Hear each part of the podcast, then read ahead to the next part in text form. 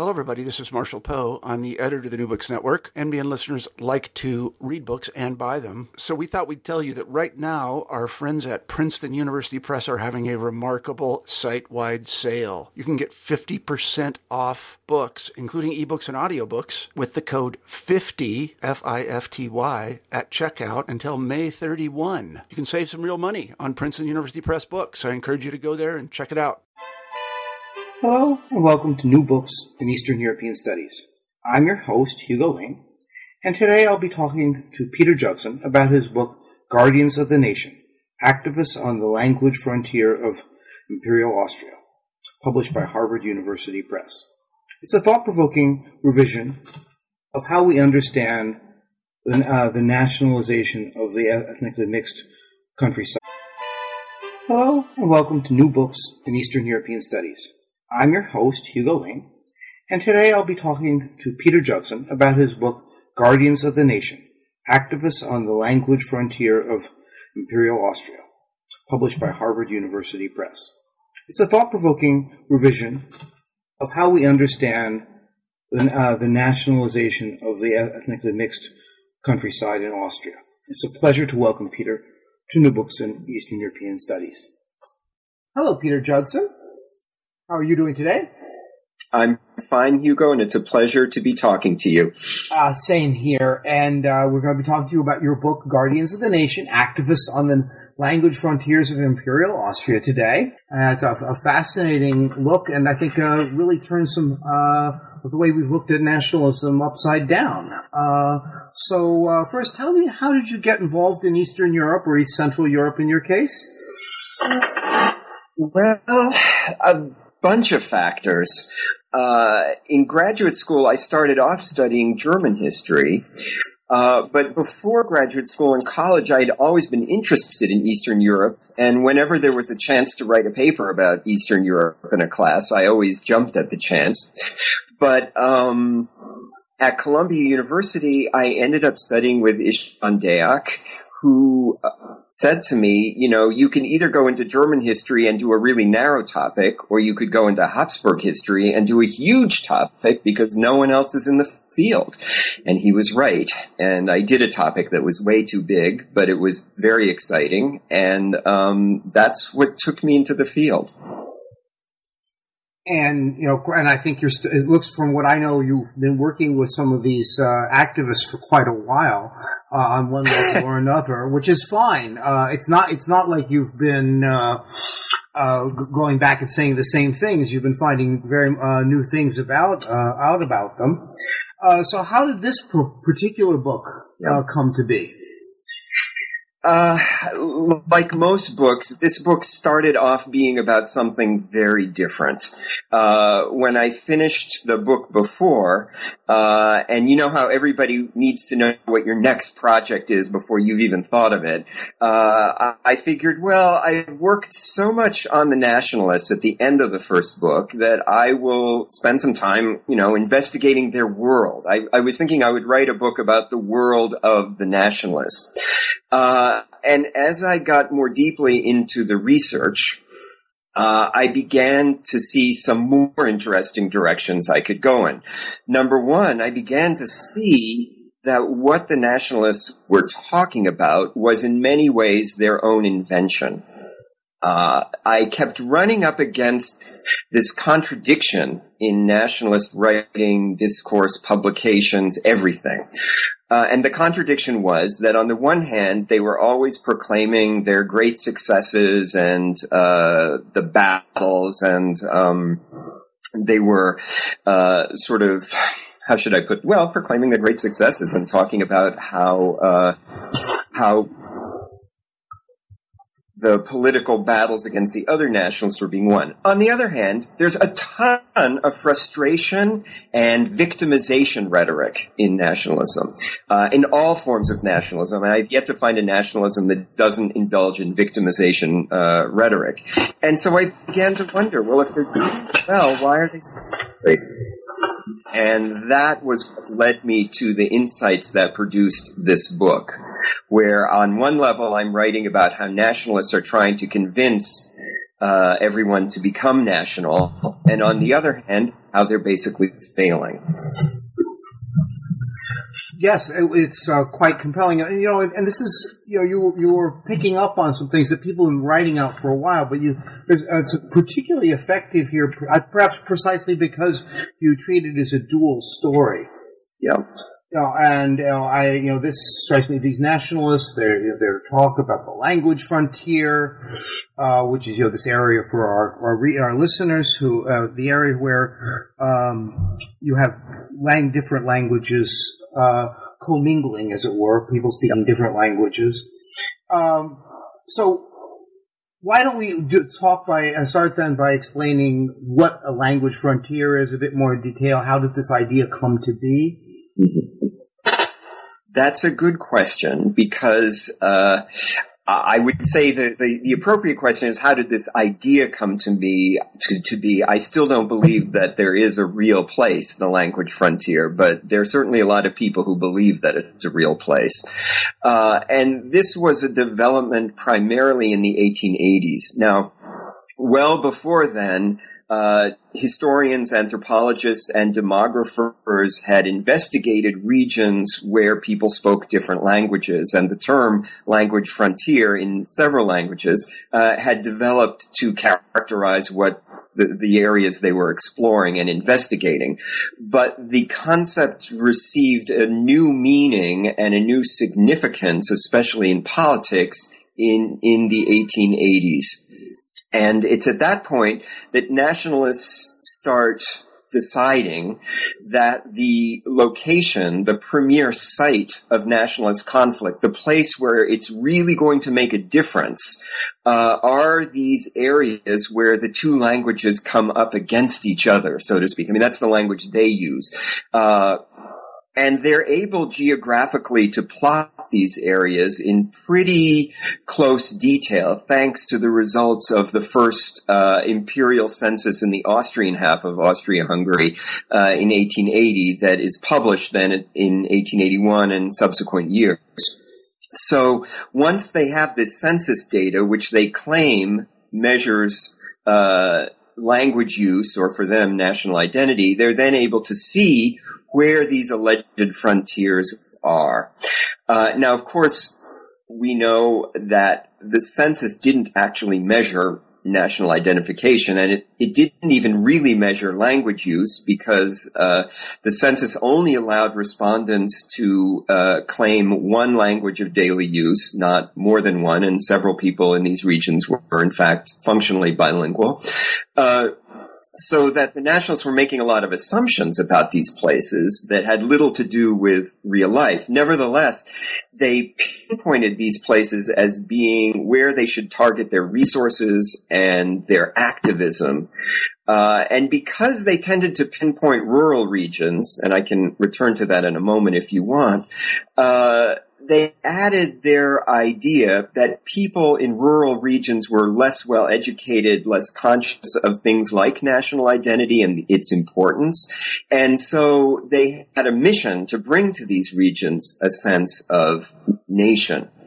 Uh, and even this is self-contradictory because in many nationalist writings, they write about how in these regions of dual language use, uh, the brave uh, speakers of one language have for centuries been holding their own as if the place were a fortress against the attacks of the people who speak the other language.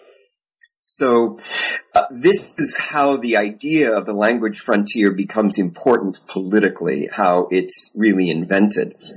But I want to quickly add that one of the elements that was important for me to discover really was that using a language is essentially a functional question in some of these regions.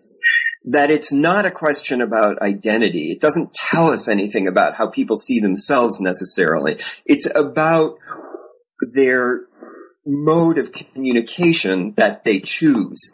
So this idea of linking language use to fundamental identity is an idea that's imported by nationalist activists. I don't believe that if people speak different languages in a single village, they necessarily see themselves as being part of two different cultures. And in fact, I would add that people speaking different languages in the same village probably have more in common than they do with people speaking the respective languages in other regions. Yeah, that's, uh, I think, a very necessary point to make uh, and to think about, uh, given what we're, how we've been talking about this for so long. Uh, now, uh, just two questions: What led them to the to focus on the language frontier rather than other places where you know, uh, say, Lower Austria, where everyone uh, is speaking German pretty much, and that they don't need to. Is it simply you don't need to worry about them being German? They, uh, and at the same time, uh, they because everyone is speaking German, they're not conscious. Whereas that person on the border, and this is again in the nationalist size, knows because these other people are speaking a different language that he's different. Well, first of all, I should say that as Jeremy King once said to me, uh, very wisely, um, you can never satisfy nationalists. it's never enough. So, you know, they can get everything they want and they're always going to want more. People can never be national enough. So, for example, German nationalists, but this is true of Czech nationalists or Slovene nationalists as well. Um, when they're thinking about the, say, linguistically more homogenous regions, there, they're worried that the people who live there don't, because they don't interact daily with people who speak other languages, uh, that they don't, um, have the kind of commitment to nation that they ought to have. So for those people, they often frame the language frontier as sort of a heroic site of nationalist battles. And those people who are back in the hinterland ought to understand there's this battle going on and they ought to get involved and mostly they ought to give a lot of money.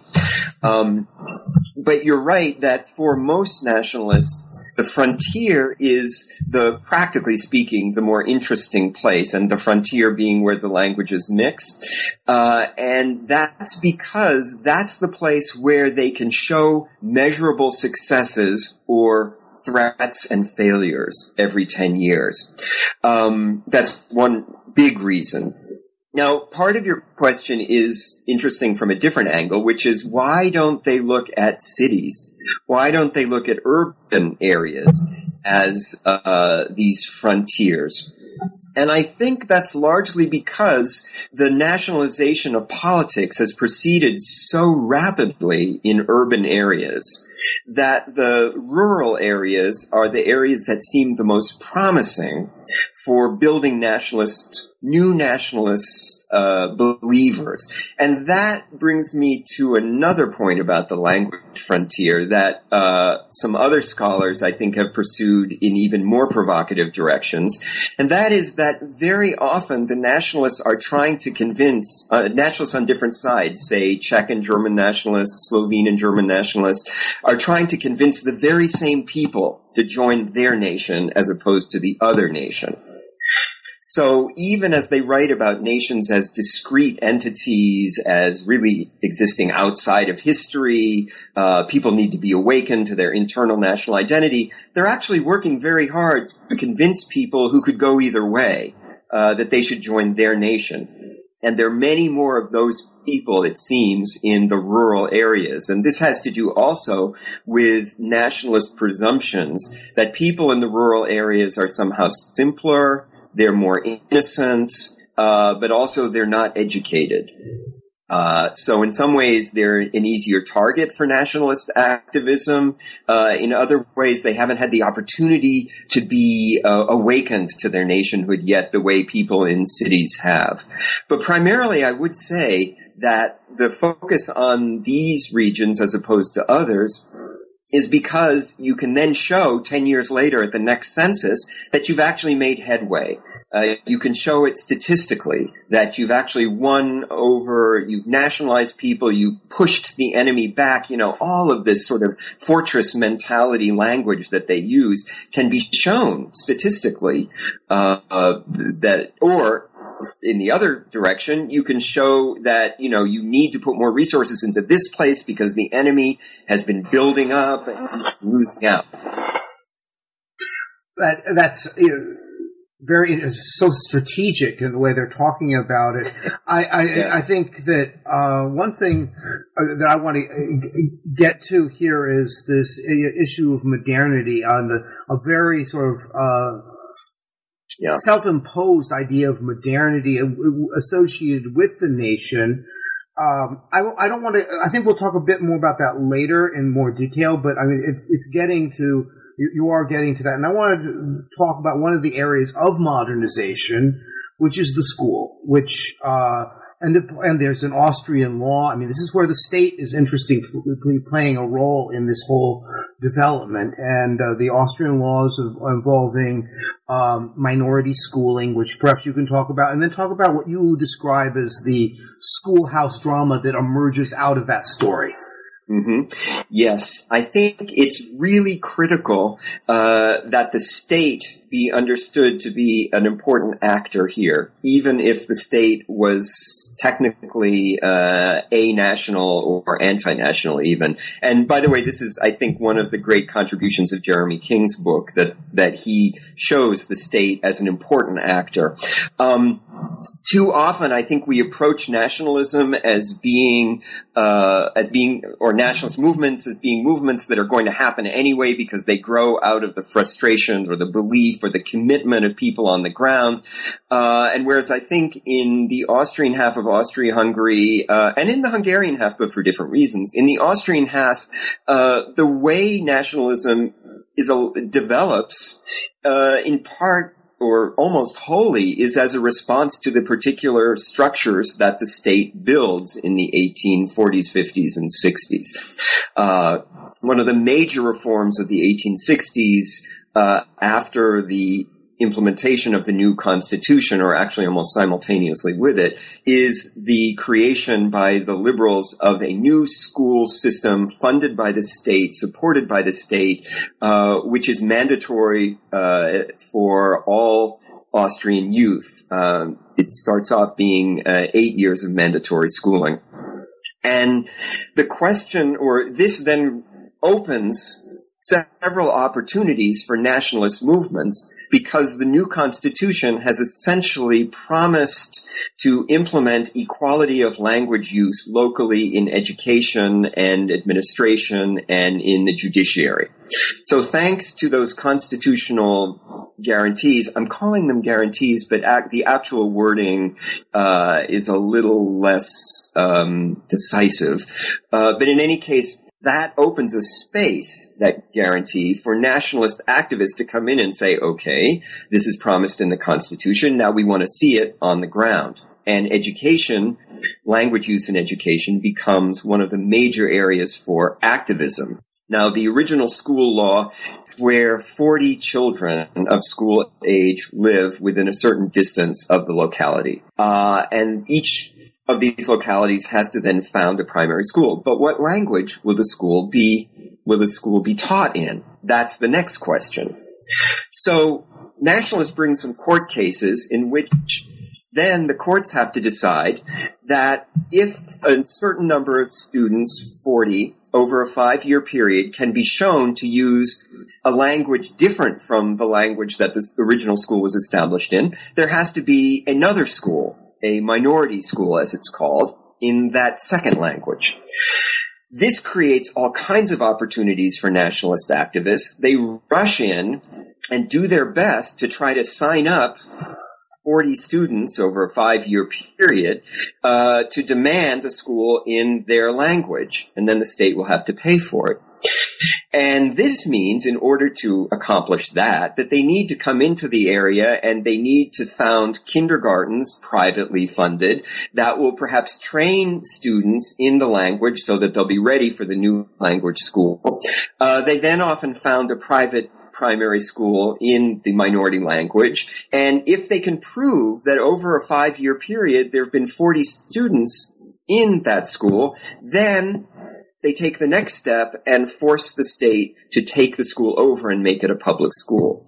So what I've just described is a rather complicated example of how nationalists use some very complex laws passed by uh, the, the, well laws passed by the Austrian government, uh, inspired by the constitution, how they use those laws uh, to create a whole system of nationalist minority schools that then the state has to take over and fund.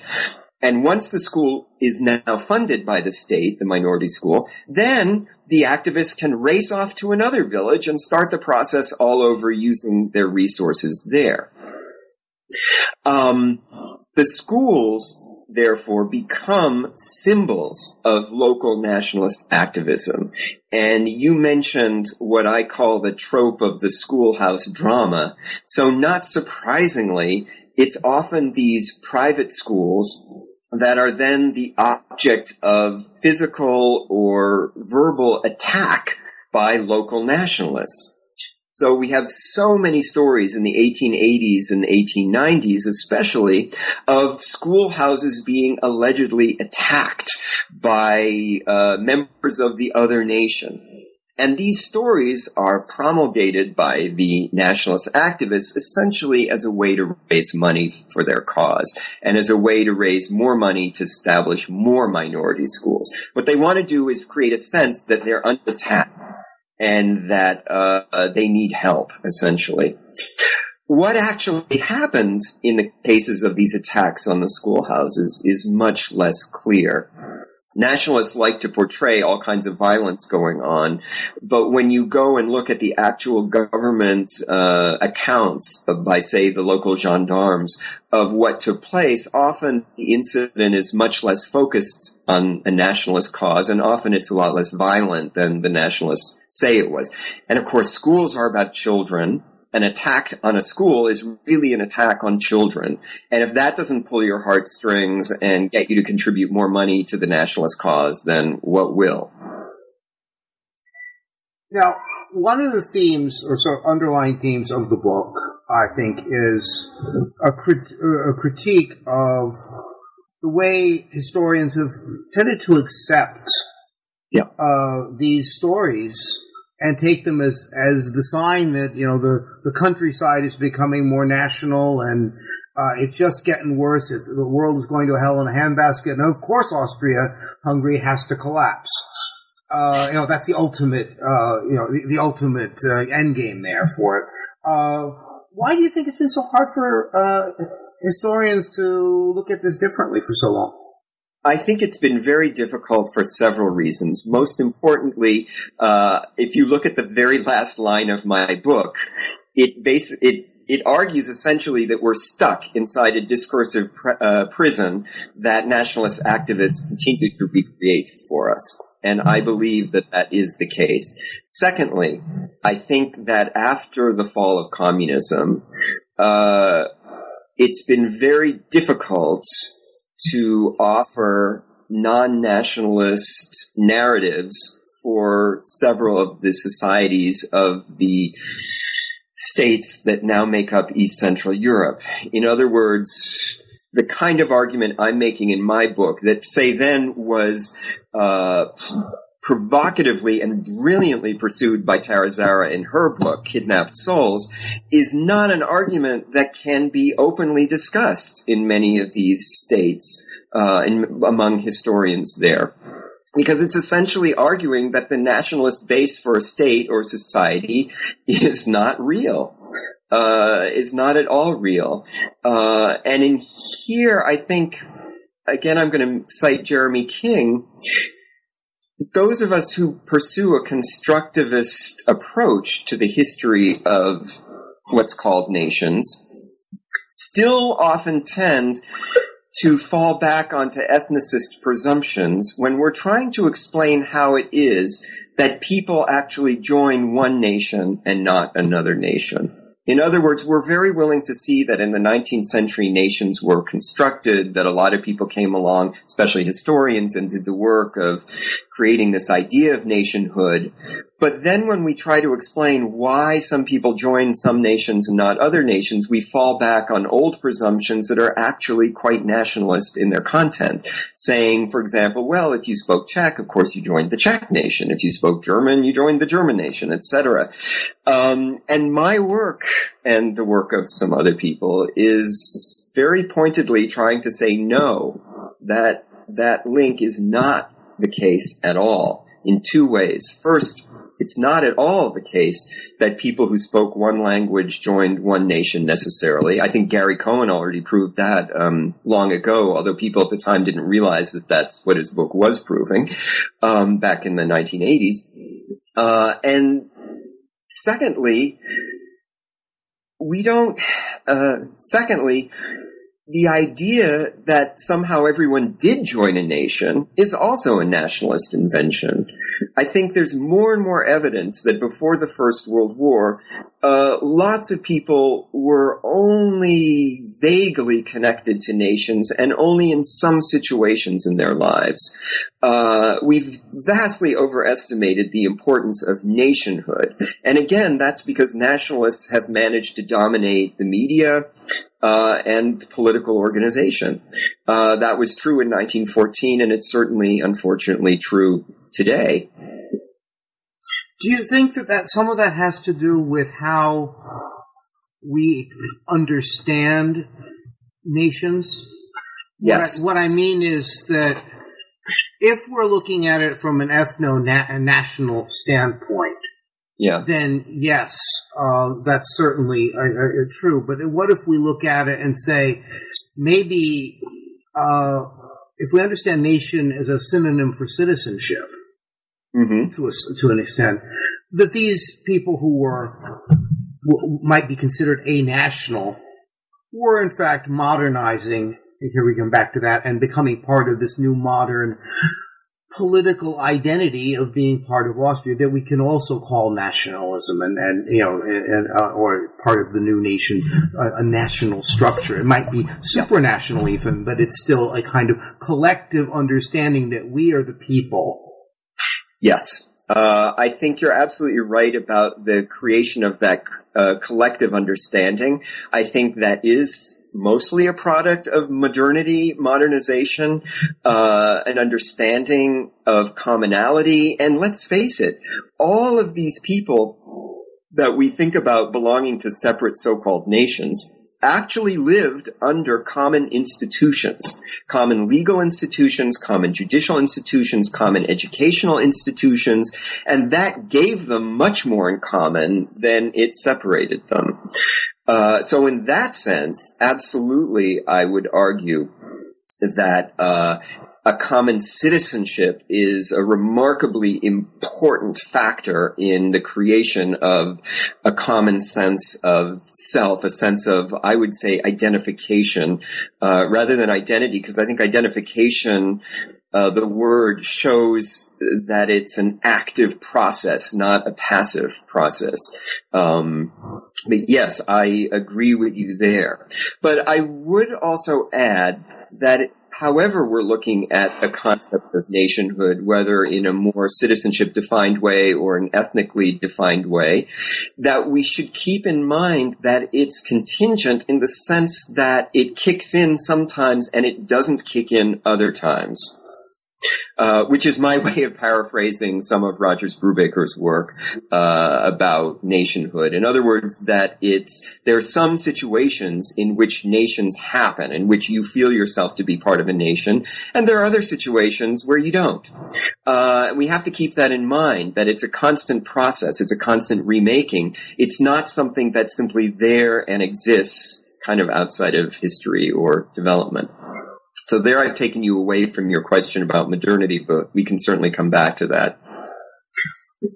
Well, no, it, that is a it's a key point where, where we talk about what's contingent. I will I'll leave that for a later discussion uh, because I think it, it, takes us away. I want to return to some of these other tropes and the way the nationalists are using because that's ultimate. We are ultimately coming back to them, and uh, the you know, we talked about the schoolhouse now. One of the other um, section of your book is devoted uh, to uh, colonization, that is, or, or perhaps even recolonization, remaking things, in this case German, uh, down in the southern uh, areas of Austria. Yeah. And well, if you could talk about that. Uh, that I have to say, I I had I derived great great pleasure from writing about that. Somehow that was so exciting to me, and one of the things I enjoyed immensely about writing this book is that it allowed me to talk about very specific small places and to link the sense of place and those places to larger themes about, say, nationalism and political conflict. So what you're talking about is the attempt by the uh, German nationalist organization Südmark to literally colonize a region uh, a region around the city of uh, today Maribor, at the time also known as Marburg, uh, which was essentially a Slovene-speaking region with uh, a German-speaking city, Marburg or Maribor, and their attempt to bring in German-speaking farmers who would create what they referred to as kind of a land, a geographic bridge from Marburg stretching up to the more homogeneously German-speaking regions uh, of the north. Uh, north of the Mur River. So um, that that was so crazy. I mean, I couldn't believe but it was true that this organization had not only attempted to bring in colonists to change the demographic makeup of the region, which is, if you think about it, an extraordinarily expensive undertaking but that they had also then publicized this attempt to show how successful they were in changing the demographic makeup and made it, as I referred to it in some places, as a kind of theme park of nationhood. In other words, they then would invite visitors to come and see these German colonists and these villages, especially the village of uh, Šentilj or Sankt Egidi in German, uh, which is today between the border of Slovenia and Maribor uh, on the train line. Um, so the colonization attempts assumed that you could bring in so-called Germans, plant them down in a essentially region where there's a lot of Slovene speakers, and that they would be German nationalists. But of course, when I investigated more closely, it turned out that almost the opposite had happened. That a lot of the first colonists brought in had really come in because they wanted some inexpensive land. They wanted the subsidy that they would get from the Südmark. Uh, often, though, once they were established, they would kind of join in the local social life, which you would expect. They would go to church in the Slovene-speaking church, and gradually some of them became Slovene, much to the anger and frustration of Südmark. So then the Südmark decided if we're going to bring in colonists, we have to make absolutely sure of their German credentials, which is almost impossible.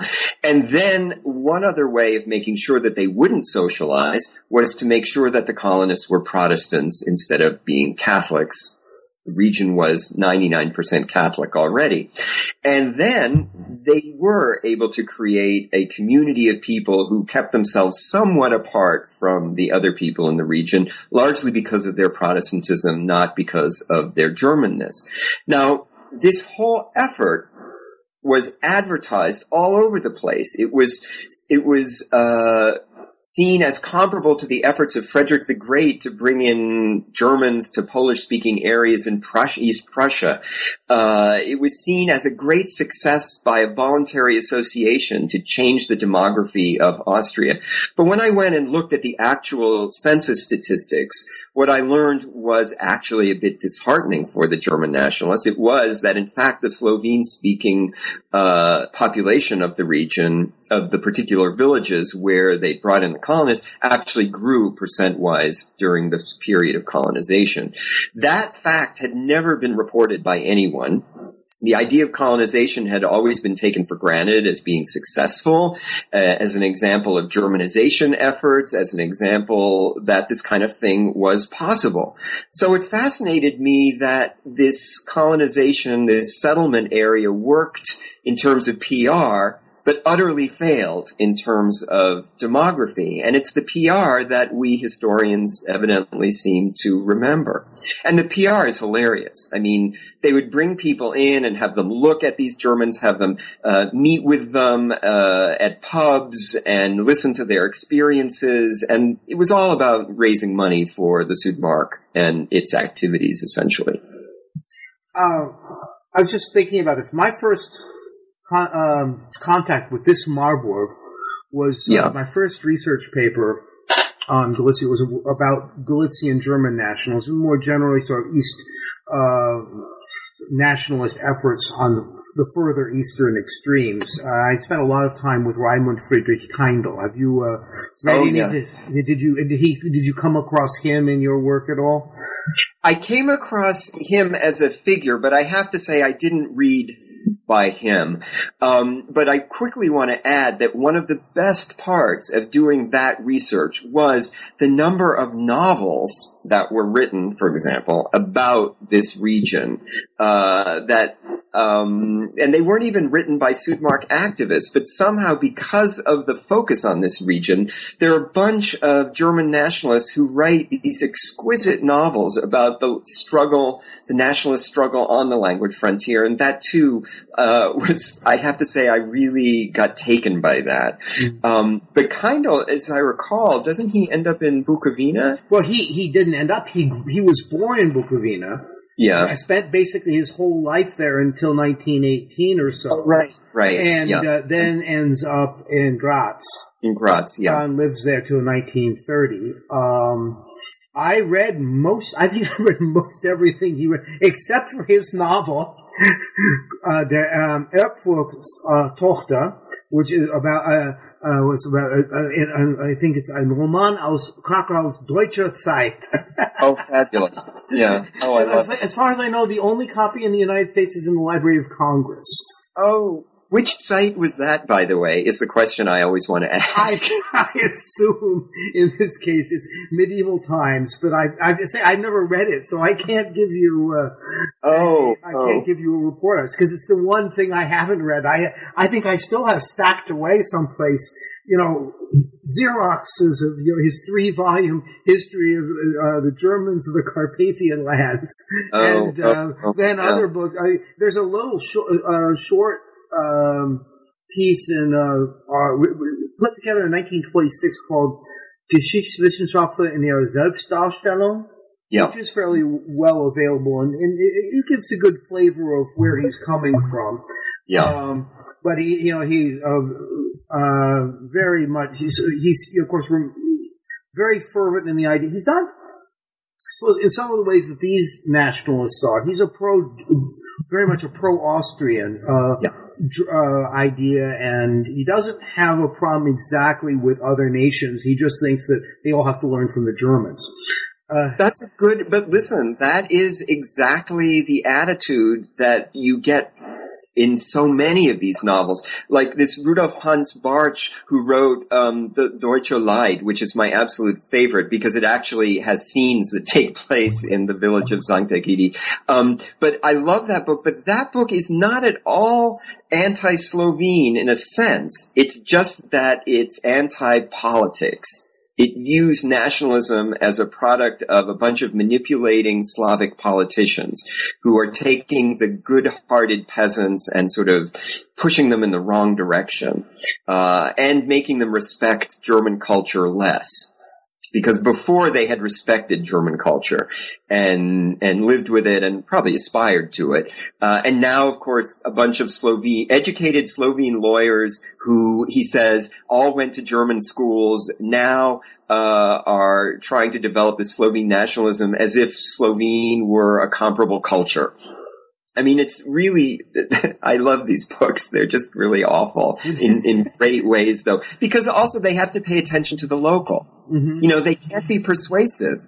Uh, if these guys can't write about the local, they can't persuade anyone of the, of how correct their interpretation is. And I like that because you learn something too about the local in these novels. No, it, it, it sounds, you know, it does sound, I remember the descriptions and, the, you know, that you read about. I enjoyed that part of your book as well, I want to say. And it made me all the so- more eager to have gotten hold of, uh, the Erfolgstochter. Uh, and I may well, if I can ever get a researcher get money again, make that an effort. You know, uh, you know, cause I, you know, when I, this is funny, when I was doing that research, I came yeah. across this wall myself of, it was quite clear that these Galician, what little information I could actually get about Galician German, mm-hmm. uh, uh, you know, colonists, these are colonists who were sent there in the, uh, you know, end of the 18th century, yeah. were a national. And they, you know, they were being roped into somebody's outside, uh, uh, uh, efforts to nationalize them in the beginning of the 20th century, but they yep. weren't. It was clear, and I just I did not have the um, distance yet, and the knowledge to be able to grapple with that.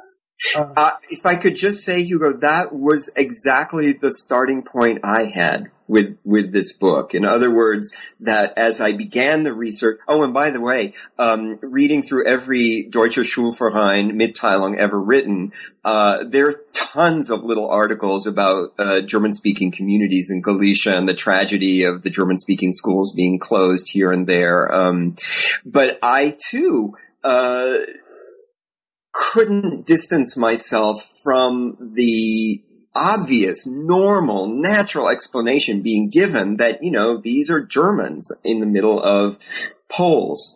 Um, and the sort of nationalist presumption of that. Oh, and talk about, you know, I mean, the whole nationalist understanding of what the so-called colonization of the 18th century meant you know, that it was about bringing civilization or uh, about bringing Germanness rather than about bringing certain kinds of approaches to business or farming or trying to people areas that had been depopulated. Um, it's, it's very, very interesting. Did you, by the way, did you come across any, uh, say, anthropological studies that would set up the uh, the difference between a Slovene farmhouse and messy and versus the clean German, well ordered. And I want, and I also wonder how much of this yeah. Slavic, this notion that Slavs are, um, are, are sloppy, yeah. is comes out of a, a particular view, not of all Slavs, but starts with the Poles. And the, yes. the Polnische Wirtschaft is the, uh, yep. you know, of course, yep. know, continues to be used occasionally, although I think that's fallen by the wayside under the new circumstances since 1989 and, uh, European, uh, but, uh, and the European Union.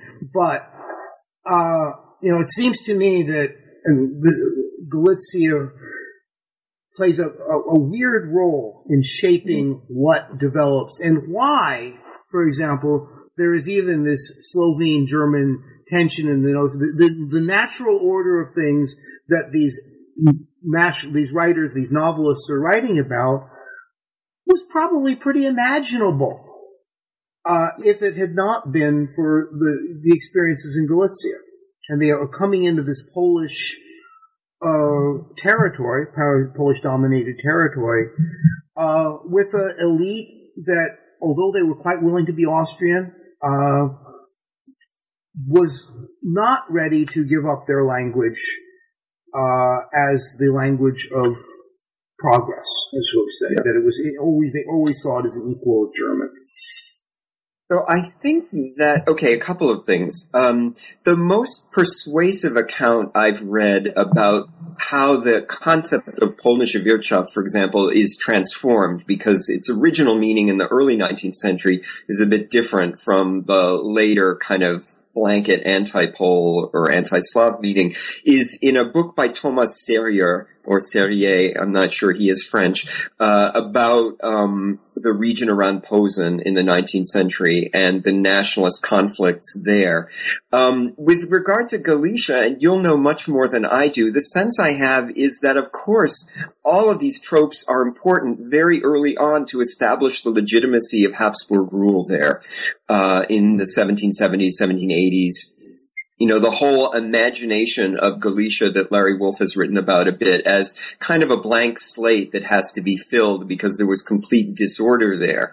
Um, and while I think, I mean, you're absolutely right about the elite and its willingness to work with the Austrian regime, I think that these cultural tropes become important in the 19th century when it's clear that the Josephinist project of the late 18th century is not going to happen is basically failing all over the place. And why is it failing? Well, it's not failing because the Austrians aren't talented. It's failing because of the Poles.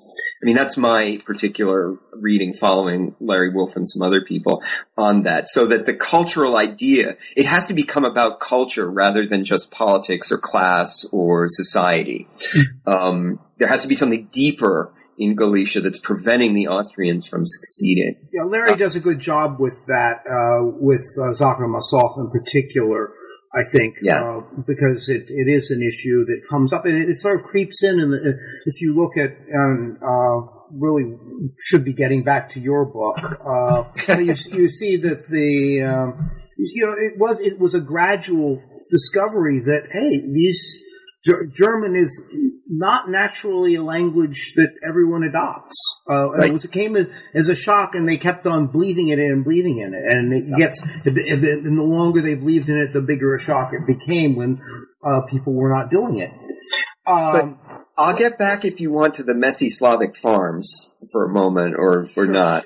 Um, just to quickly say that I actually agree with you that I think that the, well, if we want to even say the trope of Galicia is very important for then, uh, pro- being projected onto other places where Germans and Slavs come up against each other according to nationalists. Now, in Bohemia, it's a really tough argument to make because, of course, in some ways, Czech nationalists portray themselves as the modern civilized nation as opposed to the Germans who aren't civilized.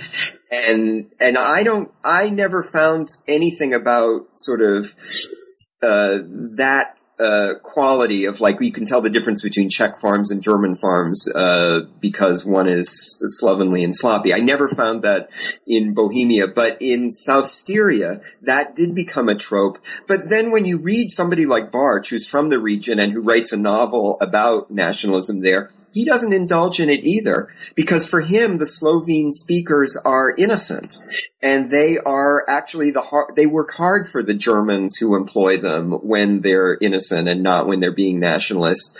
Uh, so there's a sense of like Slavs could be hard workers and have nice farms. Um, it's just that they've been uh, sort of pulled in the wrong direction. But then when the Südmark comes in, uh, they are the ones who characterize the Slavic farms as being uh, so problematic. And partly that's again has to do with the failures they encountered in their settlement uh, campaign, because they claimed that you couldn't simply buy a Slavic farm and give it to a German to run. You first had to clean it. You first had to rebuild it, uh, and also that Slavic farms were too small, and you had to buy two for every one German. Co- you know the kind of thing the Nazis did in in Poland in in the early 40s. Um, and I think it's more a product of the Südmark activists who are thinking in a pan-Austrian way more than the local people, the local nationalists are. So I completely agree with you. There's, we'll say there's something about Galicia. now, you mentioned Bohemia and the difference between them. One of the differences, uh, and that's an interesting note about Czech farms, this you know lack of, but yeah. that's really important. That's uh, it always reminds us how different Bohemia and the relations between historically have been between the people, uh, which gets back to really a point of your book. But also, I was struck by to learn we think of uh, of German nationalism as sort of uh, inexorably heading towards anti-Semitism. Oh yeah, uh, yeah. and here again in Bohemia quite the opposite uh, takes place. And I mean, I think we know why in part because the Czechs are competing with you know, who can, who can keep the, the Jews on their side, who can bring them to their side, that it's not simply uh, a German, it's not simply uh, the, uh, the, Germans who are friendly to Czech, uh, to Jewish culture. Yeah.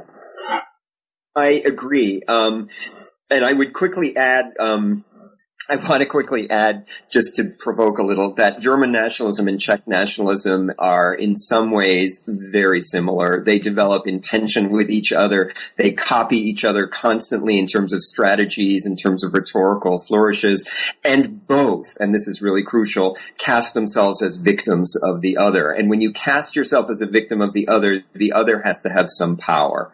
So, uh, even though they oppose each other, they constantly imagine that the other is somehow unfairly more powerful than they are. Okay, having said that, it's really amazing to me that we today consider that anti-Semitism is a constitutive part of German nationalism uh, in the 1880s, 1890s, 1900 period. Uh, and Bohemia is an excellent example uh, where that just didn't work. Um, there is a German nationalist anti-Semitic organization, the Bund der Deutschen, and there are there's plenty of anti-Semitism in Czech nationalist organizations, but the main, the biggest German nationalist organizations, uh, the Deutsche Schulverein and then the Böhmerwald Bund that I talk a lot about in southern Bohemia, are not anti-Semitic, and in fact, each organization has prominently uh, got Jews who are in the leadership positions. And in fact, if I ever, if I live long enough, one of the things I wanted to do was to write a short biographical sketch of one of these, uh, Israel Cohn from Budějovice, who was very important in the Deutsche Bund from its founding until the First World War. Uh, and this is a problem. This, we, you know, this means we have to understand nationalism a little bit differently than we have before. We have to see how they dealt with anti-Semitism, and it's not simple here. Uh, the organizations that that welcomed Jews, nevertheless, were pretty careful not to publicize their welcoming of Jews too much. They didn't want to uh, annoy the anti-Semites, but at the same time, they had to hold on to the loyalty of their Jewish members.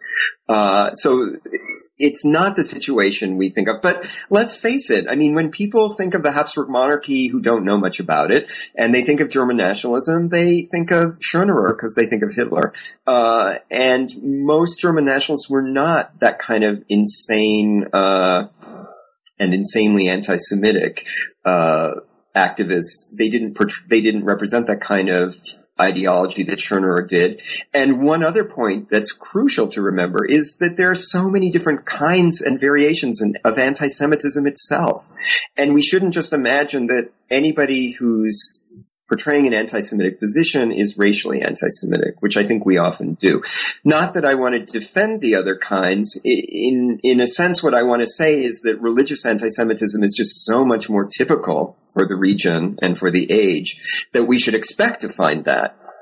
Uh, but in the Schulverein and the Böhmerwald Bund, both of which were founded way back by liberals, uh, anti-Semitism was always rejected uh, until the First World War. And the Böhmerwald Bund that survived into the 20s and 30s also remained uh, friendly to Jews. And in fact, when the Nazis took over Budweis or Budějovice uh, in 1938, one of the first things they did was destroy a small monument to the founder of the Deutsche Böhmerwald uh, because it was perceived as being uh, friendly to Jews we have one last time for one last question about the book, and I want to take you. To, it. you mentioned the liberal agenda, and one of the arguments I was struck by in your book is you uh, argue that, in a sense, the nationalist front uh, focus on the language frontier was part of a reshaping of nationalism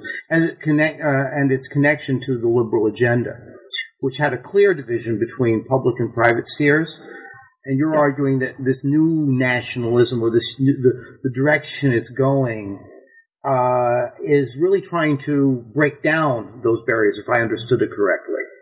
Yes uh, nationalist activists work activists work very hard to break down the more traditional uh, barriers between public and private, and the reason for that is, in my opinion, the mass mobilization in public life that's taking place already starting in the 1870s and 1880s, but really taking off at the turn of the century. In other words, uh, private life becomes sort of fair game for politics in ways that it hadn't been uh, under the liberals. Um, activists who wanted to get support in elections, who wanted financial support, who wanted to mobilize people into their movements, uh, had to accept that the masses were now going to be part of things. And that's not something liberals had accepted very easily. So one of my arguments is that the new activists looked at things like all kinds of private forms of behaviors, particularly consumption, uh, as potential strategic areas where they could increase their effectiveness. So lots of uh, boycotts, economic campaigns, uh, women should shop in certain places, but also things like tourism.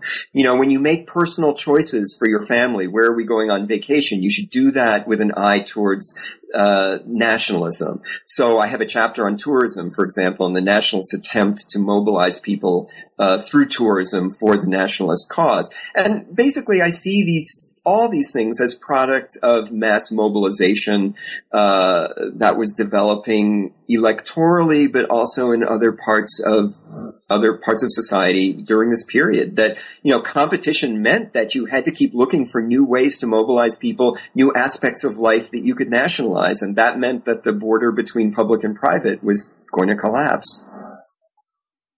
I don't know if that answers your. No, I think it's I think it's an important point that we are. It's it's part of modernity, and the fact, Yeah. in, in fact, for us all, that the liberals had a hard time with. I think you know, and I mean, to this to this day. Yeah. we still have. I mean, it's it's not that we there. We still are drawn to that. I think that's certain, a certain belief that there's a division, but at the same time, we constantly act in a way that's very different from that. I uh, think you're absolutely right, and that's what we're seeing here in the 1890s in particular. Uh, just a whole new vision of what uh, politics could be. But I also agree with you that for a lot of people, it's not. You know, it, it's it's not what they want, and the liberal idea doesn't go away. Uh, it's it remains with us, and then a lot of people mobilize the private, but claim they're only you know that they're still maintaining that distinction. So Yeah, no, I, it stuck with us, uh, which is, it testifies to the wisdom of your earlier book about uh, liberalism. I mean, the, how much liberalism stays with us is very important, despite all these changes. Um, well, this has been wonderful to talk to you about the book, uh, and uh, makes me excited to know what you're working on now. well, I haven't, I didn't even get to mention Indifference to Nation, which is another product of this book. Uh, but what I'm working on now, uh, I backed into by mistake, but now I'm excited about it. And that is, I'm trying to write a history of Habsburg Central Europe from about the 1770s until the 1930s, in which the nation does not appear as a subject, and in which I can try to develop narratives for all of us to use that are not organized around fundamentally nationalist concepts. So I'm looking at the institutions, the cultural practices that held people together in this region or that they shared in common rather than the things that later came to separate them.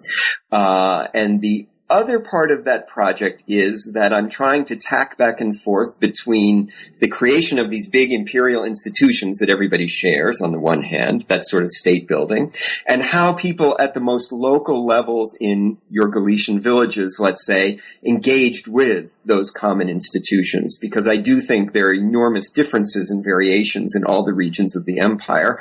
And I don't want to just write a book about state building. I want to write a book about uh, the local as well as the international. So that's why the project is currently called Everyday Empire. Sounds And it's supposed to be finished soon, and there's a press that's waiting for it, but um, it won't be finished soon because it's too big. Um, and what about you know? One of the audiences that I hope tunes into this are uh, people, younger people who are uh, get the history bug and get uh, interested in Eastern Europe. And uh, what recommendations do you have for them uh, as uh, things to be doing to prepare themselves? Okay.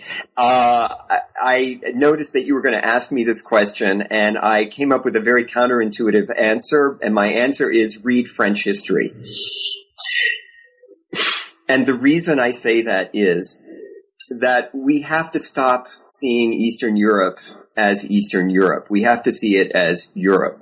And one of the reasons that I felt that I was able to come to a critical approach to the regions and the peoples I was looking at was because in graduate school, I studied a lot of French history. now, I'm you don't have to study French history. You could study other forms of history. But my, I guess my advice is not to reinforce a sort of ghettoized notion of Eastern Europe as a distinctive place. We've had too many decades or even centuries of that. And even though it is possible that Eastern Europe is somewhat distinctive, I, I really feel that we need to be working in the other direction and to really work much harder to Europeanize what is known as Eastern Europe or Central Europe now. So that's my advice. I would have to say amen to that and um, well, Pieter, uh, it's been a pleasure chatting with you, and I do wish you the best of luck finishing that book. And uh, so I look forward to being able to talk to you about that. And thank you. So, uh, and so uh, we'll wish you goodbye, so you can get on with that, and uh, have a wonderful day. Thank you very much. It was a pleasure talking to you. This has been a talk with Pieter Judson about his book Guardians of the Nation, published by Harvard University Press. I'm your host, Hugo Lane, thanking you for joining us, and I'm hoping you'll join me again when I speak to another author of new books in Eastern European Studies. Bye bye.